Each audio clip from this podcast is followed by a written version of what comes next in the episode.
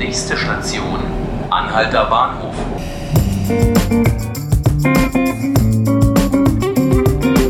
Herzlich willkommen zu 5 Minuten Berlin, dem Tagesspiegel Podcast. Ich bin Selina Bettendorf und freue mich sehr, dass Sie eingeschaltet haben. Heute ist meine Kollegin Maria Kotzeff bei mir im Studio. Maria schreibt unter anderem für unseren Checkpoint Newsletter und unseren Neukölln Newsletter. Wenn Sie die noch nicht abonniert haben, schauen Sie gerne mal auf unserer Seite vorbei.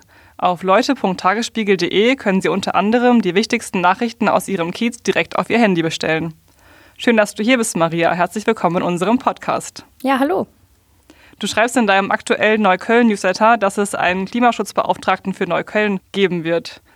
Viele Bezirke haben jetzt schon einen. War das nur eine Frage der Zeit, dass Neukölln auch einen bekommt?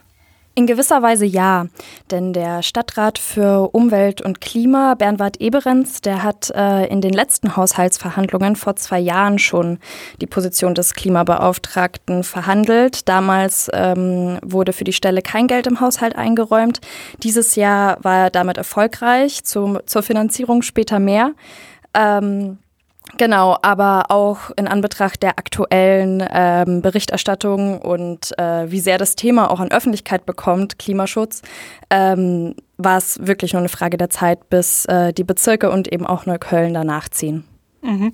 Und ab wann wird es den dann geben? Voraussichtlich ab Frühjahr 2020. Man sollte sich da aber nicht zu weit aus dem Fenster lehnen. Äh, Verwaltungsprozesse können in Berlin ja bekanntermaßen etwas länger dauern. Äh, auch das hat mit der Finanzierung zu tun. Äh, und zwar müssen erst ähm, Gelder beantragt werden äh, für die Stelle.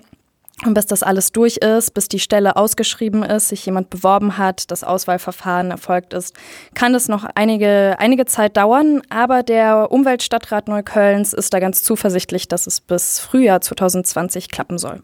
Und das heißt, wer wird im Endeffekt die Stelle finanzieren? Ähm, das ist zweigeteilt. Einerseits soll äh, die Stelle finanziert werden über Fördergelder, die noch beantragt werden aus verschiedenen Töpfen. Ähm, und das bedarf aber unbedingt einer Kofinanzierung durch den Bezirkshaushalt. Das heißt, die Fördergelder, die äh, beantragt werden, müssen auch in gleicher Summe gedeckelt sein im Haushalt. Also das ist quasi 50-50. Mhm. Und was werden genau die Aufgaben sein? Zu den Aufgaben gehören dann unter anderem, dass die CO2-Reduktion minimiert werden soll. Ähm, das soll durch die, das Vorantreiben der energetischen Sanierung der landeseigenen ähm, Wohnungsbestände in Neukölln passieren. Auch der Müll soll reduziert werden. Und ähm, städtische Grünflächen sollen ausgebaut und weiterentwickelt werden. Das ist ein großer Punkt in dem Konzept, ähm, das der äh, Umweltstadtrat vorlegen wird und auch äh, die Reduktion des Autoverkehrs zugunsten des Fahrradverkehrs steht auf seiner Agenda. Du kennst dich ja in Neukölln sehr gut aus. Gibt es da mehr zu tun als in anderen Bezirken? Ähm, das würde ich so per se nicht sagen. Ähm, ich glaube, da jeder äh, Bezirk in Berlin quasi einer Kleinstadt gleicht, ähm, gibt es da in allen Bezirken individuellen Handlungsbedarf. Äh, was man vielleicht für Neukölln herausstellen kann, ist, dass äh, vor allem im Norden recht wenige Grünflächen äh, existieren. Also es gibt natürlich das Tempelhofer Feld und den Körnerpark. Über die sind auch die Anwohner alle sehr, sehr dankbar.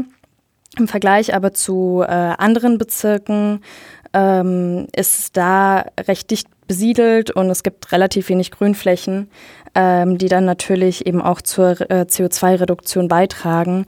Deswegen ähm, sieht man vor allem an der Stelle eben Handlungsbedarf, die Grünflächen äh, weiterzuentwickeln und äh, möglicherweise auch zu schützen. Auch wenn äh, in dem Fall der Stadtrat im Konflikt steht mit äh, der BVV, also der Bezirksverordnetenversammlung, dem Bezirksparlament sozusagen. Äh, die wollen nämlich die ähm, Friedhöfe auf, äh, an der Hermannstraße, unter, also genauer gesagt den St. Jakobi-Friedhof bebauen. Äh, dazu gab es auch einen BVV-Beschluss.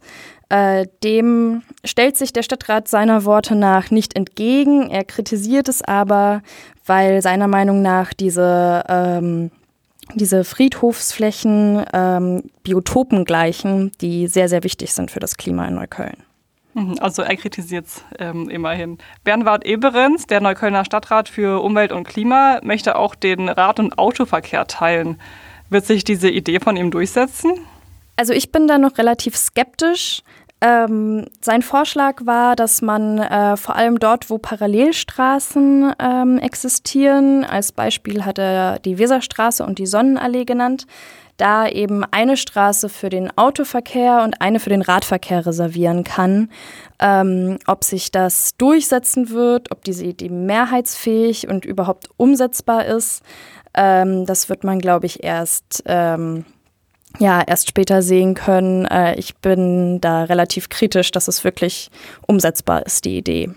Aber eine schöne Idee wäre es. Ja, das stimmt, das stimmt. Ja, liebe Hörerinnen und Hörer, das war's von uns zum Thema Klimaschutzbeauftragter für Neukölln. Solange es den noch nicht gibt, kann ja jeder von uns seinen eigenen kleinen Beitrag fürs Klima leisten. Maria, setzt du dich privat fürs Klima ein? Also ich versuche tatsächlich ähm, auf Plastik zu verzichten beim Einkaufen, so gut es geht. Und ich nehme auch öfter mal das Fahrrad. Das ist ja schon mal sehr vorbildlich. Vielen Dank für deinen Besuch. Danke dir. Das war 5 Minuten Berlin, der Podcast des Tagesspiegels. Ich bin Selina Bettendorf. Vielen Dank fürs Zuhören und noch einen schönen Tag.